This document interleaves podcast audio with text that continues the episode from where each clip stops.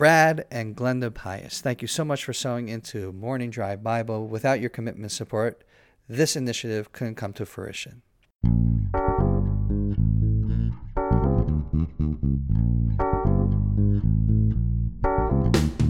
Good morning from Jerusalem. My name is David Nekrutman. My name is Scott Kahn. And welcome to Morning Drive Bible. David, these past episodes have been an exercise in really delving deep into the Bible, dealing with the text on an unusually deep level, I think. Because of the mysterious nature of the canonized narrative in the book of Numbers, chapter 11, about Eldad and Medad. Only four verses, and these four verses are packed with meaning, and yet that meaning is quite ambiguous. We have to look at our traditions and the text itself to find out what's really going on behind the scenes. And I mentioned in the previous podcast that a possible understanding of the prophecy that Eldad and Medad is articulating without it being written in the text itself was that Moses was going to die and Joshua was going to bring the nation of Israel into the promised land. Well, hang on a second. You said without being written in the text itself, and that's true as far as it goes. But last time you demonstrated that even though it's not written explicitly in the text,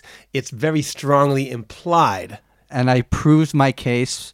Hopefully, I proved my case by looking at the context of the prophecy of where it's situated, because we had an issue of the challenge of Moses' leadership with the nation itself, saying, I don't have enough menu options on the dinner table. Mm-hmm. That's number one. And then afterwards, we see sort of the downfall of Moses' leadership within the internal dynamics of his family and his cousin, Korach, who gathers 250 people to go against Moses' leadership. Then Moses himself hits a rock. God then decrees after that incident, he's not going to bring the Jewish people into the land of Israel. And you're talking about the macro context, but even in the immediate context of these four verses, we have five characters. We have Moses, we have Joshua, we have the Na'ar, the young man, who is by tradition his son, we have Eldad and Medad, the prophets given the situation and given the possibility that they were prophesying about Moses not being able to go into the land, we understand why the young man, Moses' son Gershom, was so upset and why Joshua also told Moses, please get them to stop. We see in the context of the narrative itself, the characters involved also help us to understand that it has to be about the prophecy of Joshua as well. That all makes sense in the context of these verses itself.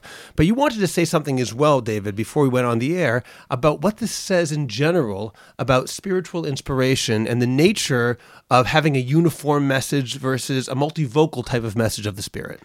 When we're dealing with the spirituality of a nation and the formation of a prophetic school by Moses, ordained by God, that the overflowing of prophecy would come from Moses, at that moment, we also have another form of prophecy hitting people who are not part of the school.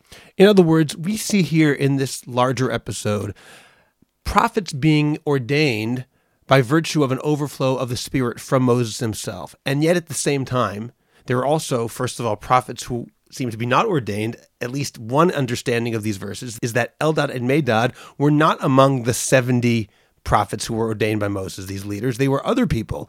And in addition to that, their spirit came from Moses, and yet they were saying prophecy which seems to be somewhat opposed to Moses, at least on a surface level. They're saying Moses won't go into the land, which seems to go against Moses. And the message is Moses is okay with that because prophecy is not something which everyone receives the same way. There can be multiple schools of prophecy. And multiple ways of engaging the spirituality of the nation. I think that's the important point. And Moses' affirmation saying, I wish everybody would be a prophet. Why would everyone want to be a prophet, David, though? Because our engagement, our ecstatic lifestyle with God would be enhanced. It's interesting because we know we have the normative nature of religion and Judaism in particular. We have laws, we have specific ways that we're supposed to behave.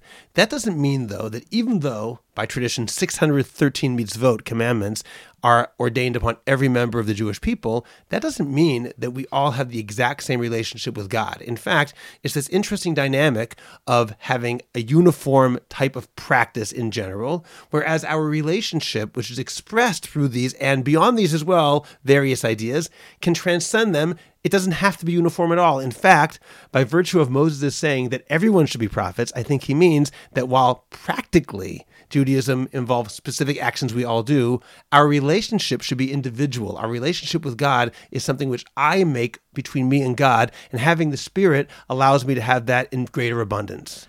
And more so, that a person's prophecy that he feels or he she feels receiving from God shouldn't be looked upon or viewed upon by the mainstream as too wacky to be part of the whole nation of Israel's spiritual engagement. Sometimes you need the outsider coming in and telling us that we need this particular avenue to express our spirituality with God. In fact, if you look at the history of the prophets, it seems they were very often outcasts, people that the people despised. They didn't want to hear their message, not only because they were chastising them, but they were outsiders by definition. Prophecy means that sometimes outsiders have something to teach us. Prophecy is not only defined by saying what will happen, like some fortune teller. It's actually the representative of God's word usually correcting the nation's behavior. And that can mean correcting even the leadership, even perhaps the religious leadership. I'm Scott Kahn. I'm David Nekrutman, and blessings from Jerusalem.